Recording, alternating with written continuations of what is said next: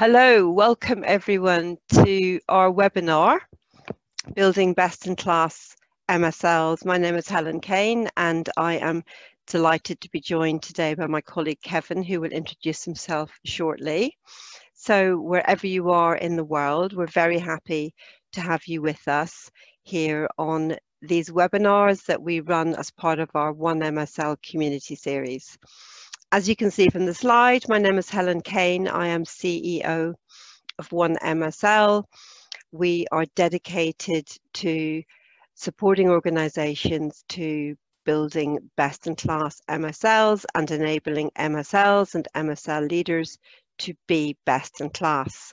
Kevin, would you like to say hello? Good morning, everyone. Uh, my name is Kevin Woodhams and I'm the Learning Development Lead here at One MSL. What I'd like to start off with is when we talk about building best in class MSLs, and this slide is really um, supporting your reason for joining the call. We often talk about the professional development journey. And you can see um, at the beginning here, we have the aspiring MSL. Um, every day we receive emails from individuals who are keen to become an MSL and they're asking how best we can help them. And of course, we direct them towards the One MSL community where there's a ton of resources there which will allow you to identify how you could best prepare for an MSL role in the future. So for anyone who's with us who's an aspiring MSL, really what you need to do is to identify the capabilities that are associated with being a best-in-class MSL. So you can look to upskill or enhance your level of competency as best you possibly can so that when you finally have that opportunity to go for interview, you can demonstrate that you have the necessary skills to be effective in role. And for anyone here who is an MSL or even as a leader, if you're thinking about your new to role MSLs, what is critical is that the onboarding program provides the MSLs with the knowledge and skills that are essential for them to be effective in role. And we know from the surveys that we now conduct on an annual basis, excuse me, that some organizations are not yet at a point where they have a formalized onboarding program in place. Onboarding is simply around the scientific data. And what we're going to show you as we move through the webinar is that capabilities for the MSL are about much more than simply your scientific knowledge and expertise. For anyone on the call who is an experienced MSL or an enroll MSL, as you will know, it's one of the biggest challenges that MSLs face is having the time to upskill because the day job can be so demanding.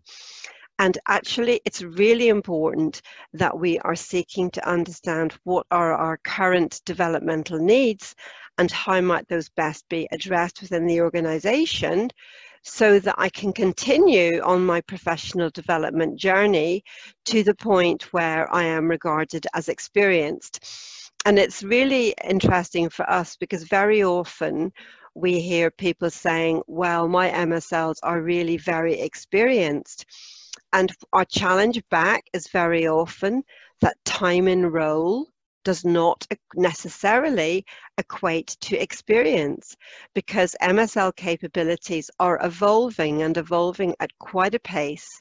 So it's really um, it's a really important question to ask what are the capabilities that my MSLs or I need to have in order to be best in class at this time within our organization's journey. And finally, once you've moved along your journey and you are at the point where you are a medical leader, that is clearly an opportunity for you to really support your team and your uh, colleagues so that they might be best in class. So at One MSL, as you, those of you that follow us on our LinkedIn presence, we're very fond of, of quotes. And this one by Aristotle actually is, is really powerful.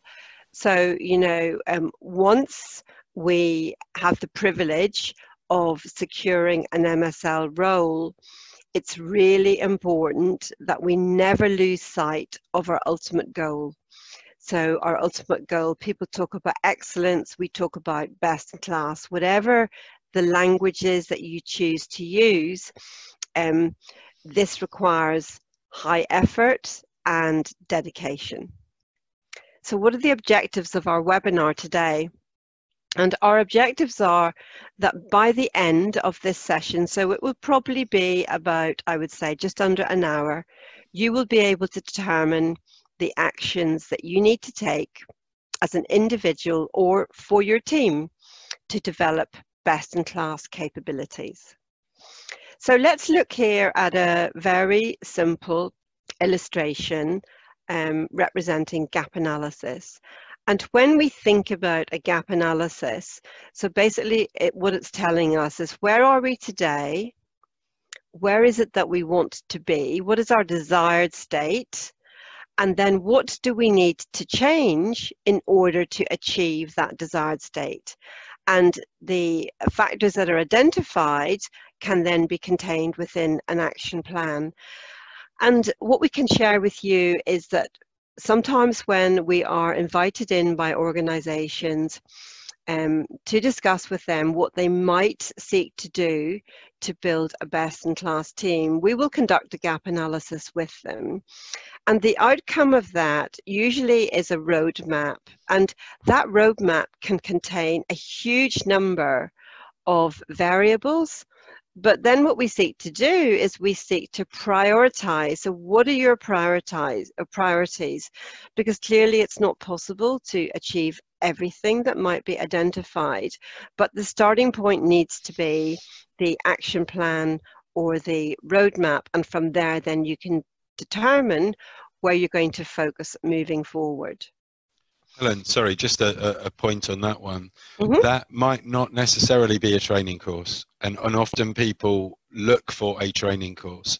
That could be a complete revision of um, systems and processes, for instance, for onboarding, as you, as you mentioned earlier, uh, to make sure that actually the things that you already have are delivered in the right way at the right time to enable the best outcome. So it's not necessarily about adding something in.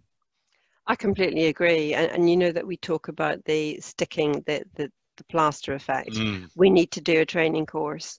Actually, in our experience, sometimes what you need to do is go back to basics and, and look at what is your baseline um, knowledge, uh, how, how our baseline knowledge and skills um, shared within the organization. And as you've said, very often that's through onboarding.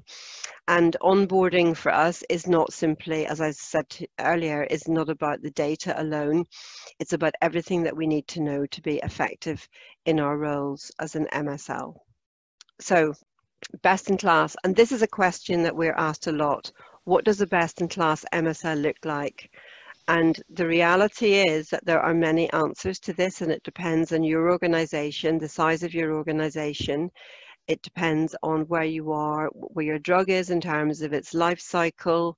There are just so many variables that um, can affect what best in class might mean. So, if you're part of a larger organization where you've got a significant amount of resource, dedicated to the MSL role, then it's quite likely that your role might be narrower. If you're part of a smaller biotech, it's more likely that the breadth of responsibilities will be huge and and then that requires you to consider best in class in a different way. But ultimately uh, what we're seeking to do here is to talk about what might best in class look like. What, what could that look like for your organization so this slide, we're now going to look at the evolving MSL role. And certainly since my time in industry, I have seen huge changes um, in the role and the responsibilities and the associated, associated activities. And certainly um, for those of you that are on the call at the moment, um, I wonder how many of you see that the role of the MSL is simply to, to go out and present scientific data. So the idea that we have an opportunity to engage with a physician and we believe that for most of that time, it's our job to talk at the physician and actually it's now very very clear that um, that is not what physicians want nor what they need nor what organizations need because in essence what we need to be doing is engaging in dialogue that is of mutual benefit. So dialogue of course is a two-way conversation and exchange of opinions and ideas.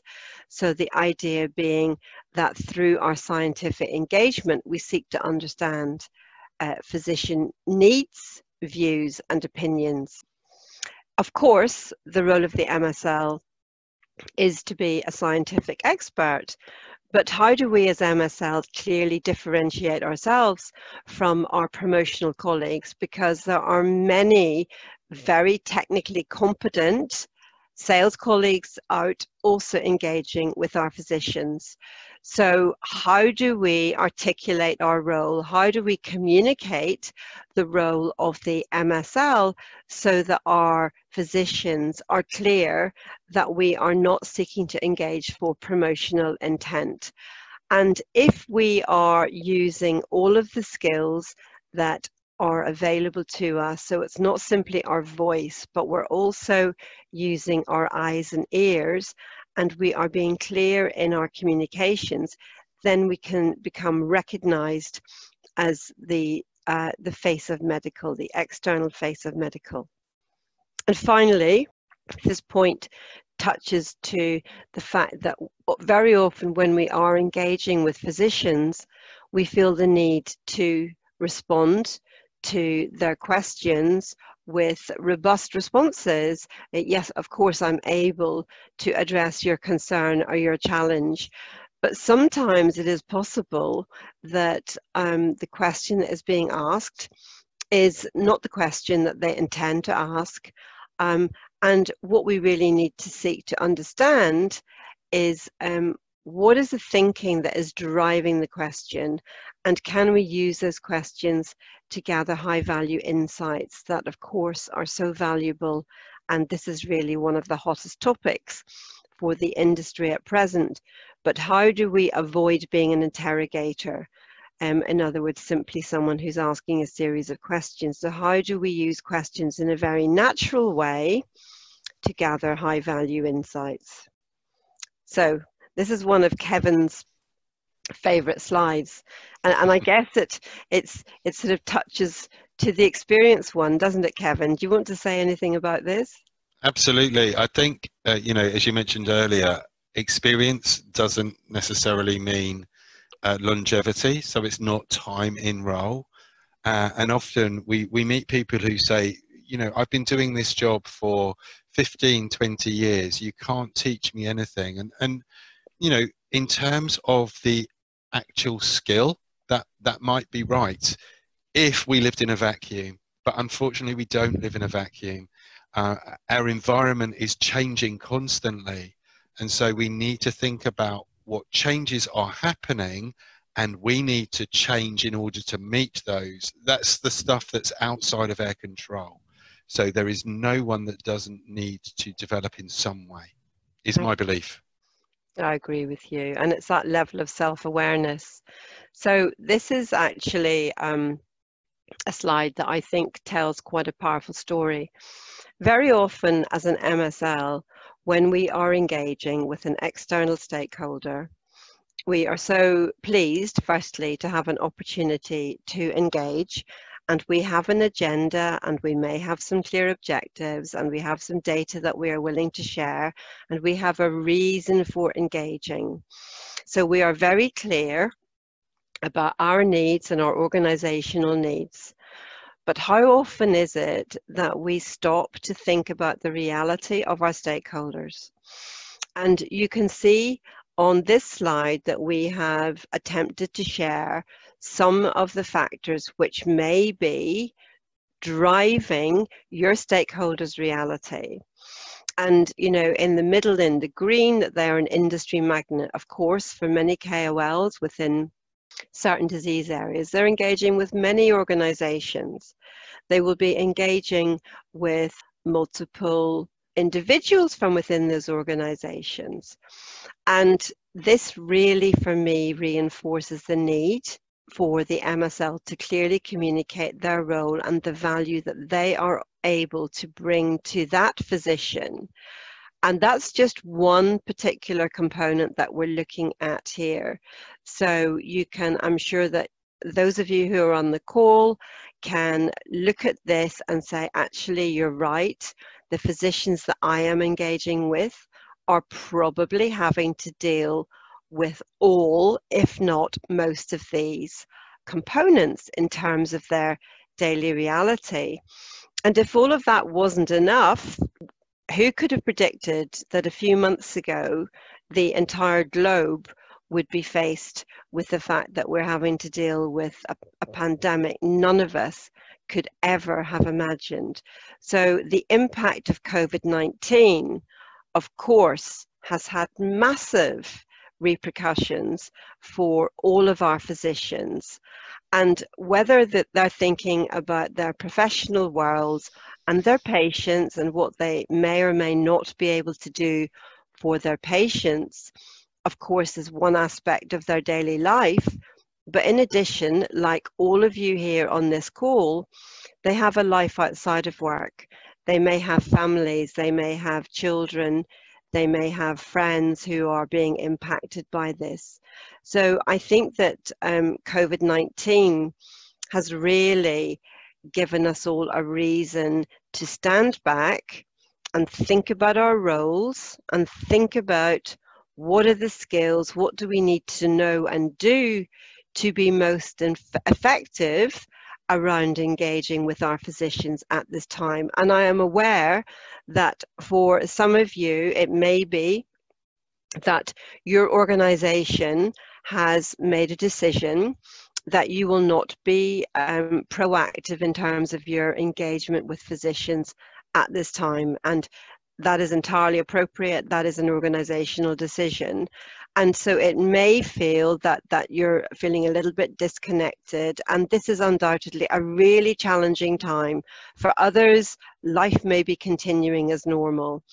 But whatever your reality is take the time to think about what is going on potentially for the stakeholders that I would like to be engaging with and what impact might this situation have in terms of my, my future interactions? So I'm now going to just touch um, on best in class capabilities. And um, we call this the triangle of success. So you can see here that we have knowledge at the base of our triangle of success. Of course, our scientific knowledge and expertise underpins um, our ability to be the face of medical, to engage as scientific experts for our drugs and our therapeutic areas. But you can see that in addition to that, we have skills and we have behaviors. And we're going to take a little bit of time to explore these as we move forward. Um, and at the core of the triangle of success is our purpose. So this really, again, allows us to think back to the conversation about what is best in class. So if you think about it in the context of the purpose of the MSL within your organization, that needs to sit at the center. And then you can have sitting around that the necessary skills, behaviors, and knowledge that are required in order to drive best in class capabilities. So you can see here that we have demonstrated for you some very nice icons relating knowledge sorry relating to knowledge skills and behaviors. But in addition we have attitude. So the environment that Kevin alluded to, so not only has COVID 19 um, created uh, a huge shift in our external environment, but I'm sure that many of you are familiar with the McKinsey paper, This Vision for Medical Affairs in 2025. And um, this paper really has at its core the whole idea of medical being the third pillar within the organization and um, thinking about what we need to do um, as organizations to improve the patient experience and, and, and outcomes. And steps two and three really lend themselves to the role of the MSL. So, where we're starting to think about personalized engagement, we're starting to think about the knowledge and skills that we need to have in order to really improve the patient experience because as we all know the patient sits at the heart of everything that we do and what McKinsey also include within this paper, and if you haven't had an opportunity to read it, it's easily accessible online. It's not particularly long, but actually it, it really is quite a good read. And they talk to the capabilities here. So it's interesting that, that we talk about the triangle of success, and McKinsey have also represented the need for evolving capabilities. And in fact, this paper is about the wider medical function, but of course, we know that the MSL is one member of the wider medical affairs team. And you can see here that they also recognize the need for organizations to consider the strengths that need to exist um, in order to really achieve the vision of being so patient centric. Kevin, I think this is over to you. Lovely, thank you, Helen. Um, yeah, so I just want to spend a few minutes thinking about the triangle of success uh, in a little bit more detail. Um, and I think that if we first, before we move into knowledge, if we look at purpose, and I think role, purpose, and value is something that can never be ignored, particularly in the changing environment, as we said. You know, even before um, this pandemic, people from within pharmaceutical companies were finding it harder and harder to interact with healthcare professionals. And often the doors to the medical affairs team are open for longer and there's there seems to be some confusion um, as to how the role of medical and the role of commercial is actually delineated um, at this time. So, so thinking about it when we talk about the organisational responsibilities to, to, generating best-in-class uh, MSL behaviours, we need to think about having that clarity of, of role and purpose. So as Helen said, that the, the kind of foundation of the MSL role is in knowledge. You know, that's why um, you will have been hired because you have the ability to generate this deep understanding of the disease, the therapy um, that you're involved with. But that that the needs within your knowledge grow day by day, and I am amazed by um, just how many things you have to know and remember. If I think back to my early days in medical, it was a much simpler uh, place.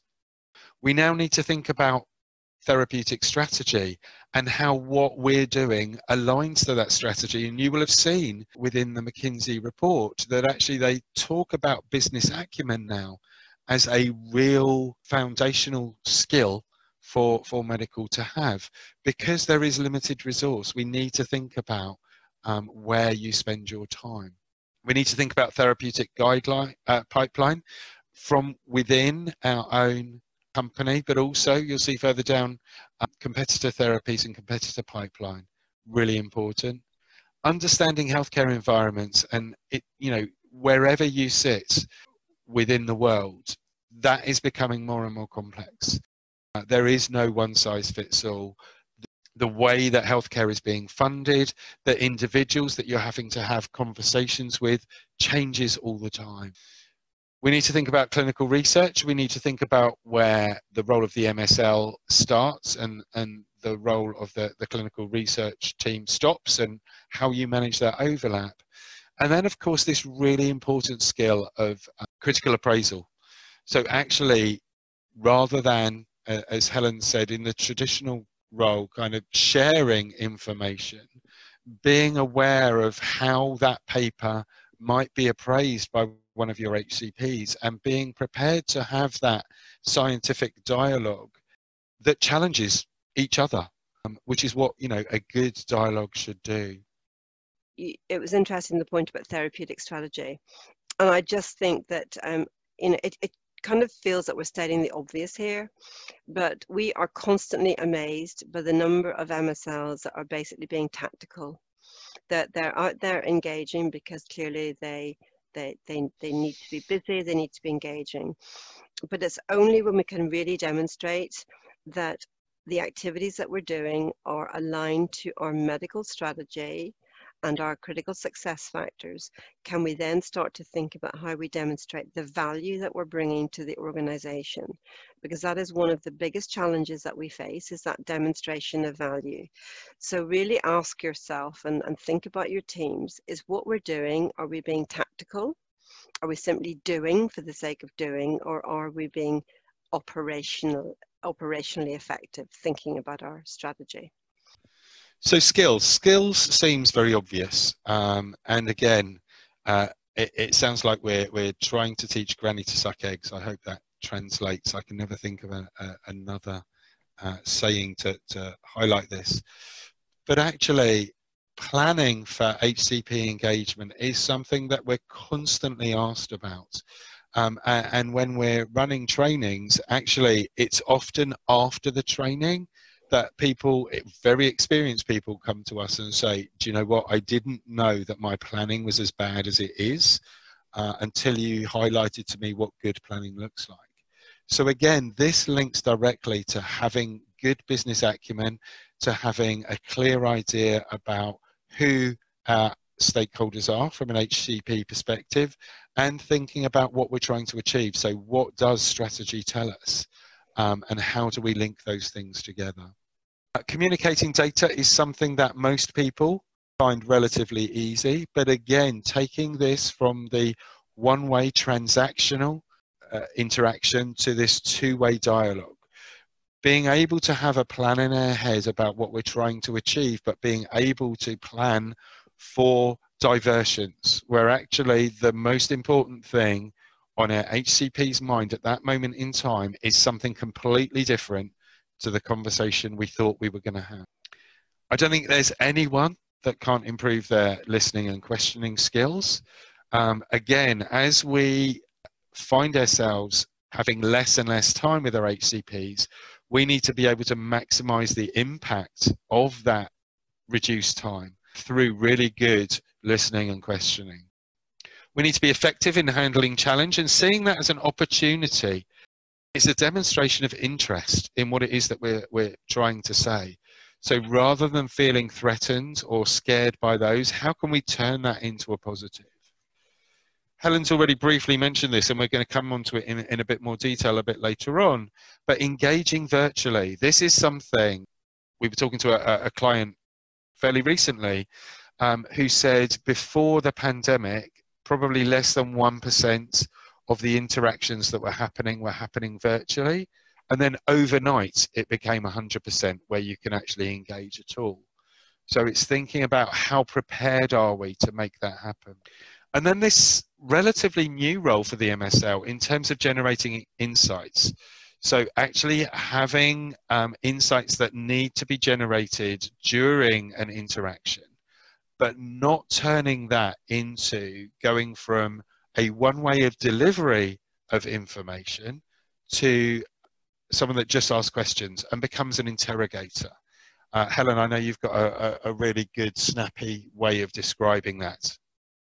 Yeah, yeah. So, so I, I, I just think that um, because insights is such a hot topic, and and um, organisations feel that MSLs need to, to be out there generating insights. Um, and, and they might be quite clear about what the insights are that they want the MSLs to gather. But in the absence of people having the right training, what is happening is that MSLs are moving from being away from being presenters of data to being interrogators of physicians. And they're, they're simply going in with a, a, list of questions. And physicians are now we, we heard of one organization where physicians were saying you know if, if you this is market research. If you want to ask me a series of questions you you know you're going to pay me. And we're at risk then of really muddying the waters in terms of our role. So what we have to do is we have to find a happy place that sits between um, pre- presentation and insights generation. And there's quite an art to this. And I think that again, it's it's when you have the opportunity to to train people in real time that they start to appreciate the subtleties and how it is entirely possible to gather insights in a very natural way as opposed to just being seen as as the interrogator. And then there's the behaviors. Um, and behaviors obviously are the way that we do things. Um, so it's about maintaining this non promotional stance. Uh, but also thinking about, particularly, uh, you know, at times like this, uh, inside or outside the, the pandemic, how do we maintain our motivation when actually our job is becoming harder? How do we turn from something that was re- very um, reactive or more reactive in, in earlier times to being proactive, to consciously make a decision to go and visit an HCP in order to uh, generate these insights or to, to, to develop a, a mutually beneficial relationship, which is the most important thing. How do we maintain our enthusiasm? And how do we generate our collaboration both internally, so with the cross-functional team, um, and, externally, where we're working with a network of HCPs to achieve an outcome for patients. And this, for me, is the thing that I think we can all do better. Um, so it's thinking about the attitude that we take to our daily work. Do we have a fixed mindset? Do we believe that everything that we're doing is right? that actually change is bad, that I don't want to take part in this anymore? Or do we approach things with a growth mindset where failure is an opportunity to grow, where challenges help you grow? and where you see joy in in actually trying new things however small those things are these don't have to be revolutionary changes it's just actually being open to doing something a little bit different so why do a gap analysis? You know, we talked about it right at the front of the um, the webinar. Um, and, and, I think this is quite an interesting thing to think about. So if an individual or an organization does not make the best use of their current resources or forgoes investment in personal development, they or the organization may perform below their potential. So it's the thinking about what could I do better rather than just sitting there believing that everything is good, really challenging yourself to what could what you could do better. And for organizations to absolutely acknowledge that times are changing, that we might think that we have best in class MSLs within the organization, but you're probably not the only organization thinking that as well. So, you know, looking at things like attrition rates, how many of their MSLs are moving? Because traditionally it used to be the kind of role, so you got into medical affairs and you stayed in medical affairs. That doesn't seem to be the case anymore. Um, and people want really good MSLs. There are some organizations, and we have one client where the medical affairs department is the uh, biggest department in the organization because of where they sit within the pharmaceutical marketplace those are the kinds of organizations that are going to be tempting really good MSLs away. So, what can we do as an organization to help people stay? Because when you look at the global survey that we ran earlier in the year, people cite development opportunities as one of the main reasons that they will leave an organization. I've just given a, a really simple um, kind of example of what you can do there. So if we think about impactful HCP engagement as the competency that you want to improve, break that competency down into its component parts. Uh, so here, uh, and this is not an exhaust, exhaustive list, but thinking about HCP identification, planning, introducing role, company, purpose, questioning, listening, sharing data, and gaining commitment. Then think about what do I know about that component part? What do I need to know about it? What does best practice look like? What do I do and what could I do better? And if you break things like this down, you will see very clearly what your development need is, and you can create that into your development plan. And I absolutely love this quote. I came across it last week. I've never seen it before, uh, but it really highlights what I believe about this kind of thing. So, knowing what to do and not doing it is exactly the same as not knowing what to do.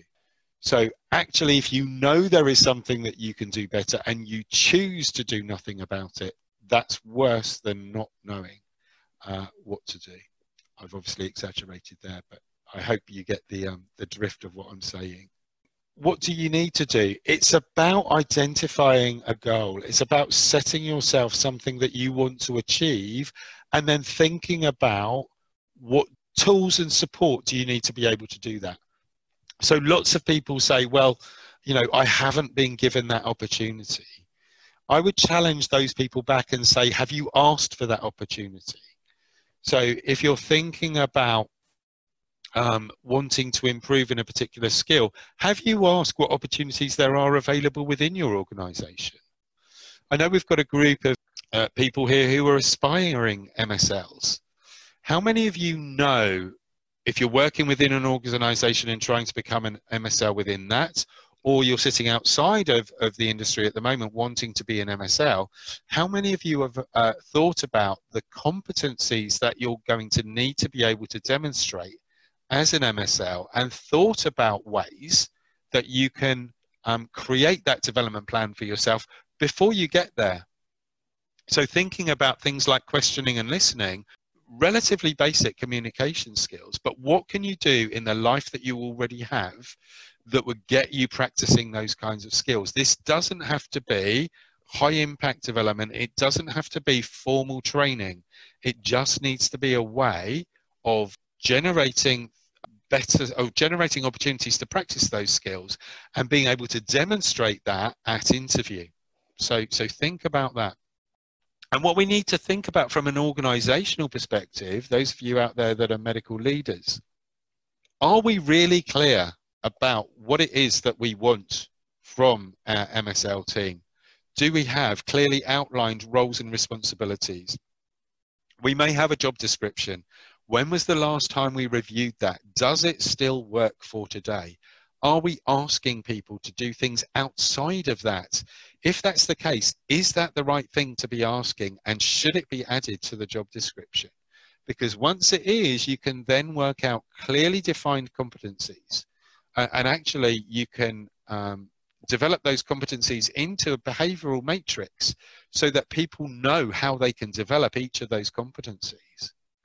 And then once you've got those, you can create a robust recruitment process aligned to those competencies. So actually from the moment people are employed within your company, you know what their development plan needs to look like and they know what their development plan needs to look like which means you can generate a comprehensive onboarding program. That's not just knowledge, that's skills, that's attitude, that's strategy, everything we've talked about. You can then create clearly defined objectives with measures of success. Um, as a leader, you can role model. So actually, you can't ask people to be really good communicators if as a leader yourself you could improve your communication skills and actually being open to to demonstrating that you have skills that you're working on can be one of the most powerful things that you do as a leader. And then, as an organization, providing your teams with access to training, mentoring, and coaching across all levels of the organization. Development doesn't end. We need to think about that. Um, so that everyone is actually seeing that there are things that they could do better and they're putting plans in place to improve that. Yeah, so what about today? Um, how the world has changed. So um, it was interesting that a number of you identified virtual engagement as a as a key need, and and and really um, that this is just so indicative of how quickly our environment can evolve and how we need to be to be responsive.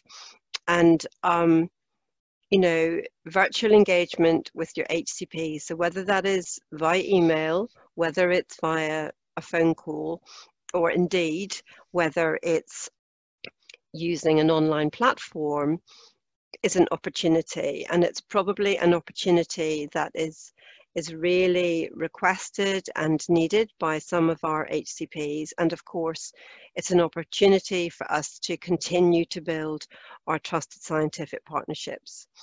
But the reality is that engaging with your colleagues and your, your friends, you know, we're all back to back with Zoom meetings today is quite different to engaging with our physicians. And that is everything thinking from the you know, the technology, thinking about our timings, thinking about maintaining engagement, um, managing large groups. Do, are we engaging one-on-one? Are we engaging groups? How do we really seek to build rapport? There are just so many aspects of virtual engagement that really need to be considered in order for us to be truly effective. And of course, none of that engagement comes about unless we have been able to communicate our value proposition. So, Maria, your comment about not just to be another MSL, what is the value proposition? What do you have to offer your physician so that they see the value of engaging with you virtually? Because we all are facing huge challenges. Um, at this time. And and of course um, the their ability to engage with you may be very very limited. You may only have a few minutes in which to connect with them. So how do you ensure that you make those few minutes count? So what we predict is that um, virtual engagement will be the norm moving forward for and there are huge advantages to that because you can be as effective engaging virtually as you are face to face and and of of course, we all prefer the opportunity to engage face to face, but how long will it be before we're able to do that, if ever, in the way that we have done it before? So, again, really important considerations for you in your role and for your teams. And this survey, um, these are the findings from our 2019 survey. So you can see here that um, back when that question was answered then, almost all MSLs were engaging face to face, either formal or formally or informally. And although 41%, so you can see here this was an N number of 330. I imagine if we were to repeat the survey today, that we would have this figure being replaced by 99% or 100%. And of course, that really then asks us to think about the skills that we need to use in order to be effective. So, irrespective of, of what your means of engaging is, um, just think about how you can be most effective in that very precious moment. Helen, can, can I just uh, add something there? It's, mm-hmm. it's, it's really interesting to see Mm, the high numbers of email. Um, if we had more time, uh, it'd be good to, to explore this a bit further. But how many of you have standard emails either created by your company or created by yourself? So um, you use the sa- same kind of standard formats to t- contact your HCPs. That's something that you might want to look at based on what you know about your HCPs. If, if any of you are familiar with the um, kind of uh, insight colors, those kind of things. Actually, there are really subtle differences in how you should write emails according to the recipient um, to make sure that they have uh, greatest impact. And then things like telephone skills, you know, uh, it's probably something that, that we're not necessarily trained on in such a way as, as people who work in call centers are but actually they're taught some really key things like smiling whilst you're speaking on the telephone it changes the tone of your voice and makes you more uh, listenable too so thinking about that kind of thing too can make a real impact Absolutely. And, and, of course, we all understand that compliance has a huge part to play in terms of our emails. So, our emails of introduction. So, it's quite likely that those have been approved internally by your legal and compliance terms for very, very good reasons. And just to sort of clarify what Kevin is referring to, is when you are engaging with a physician that you might already have an established relationship with, what is it that you need to be saying in order to acknowledge that um, for all of us, we are living in, in different times, and, and we wish we had a lot more time here.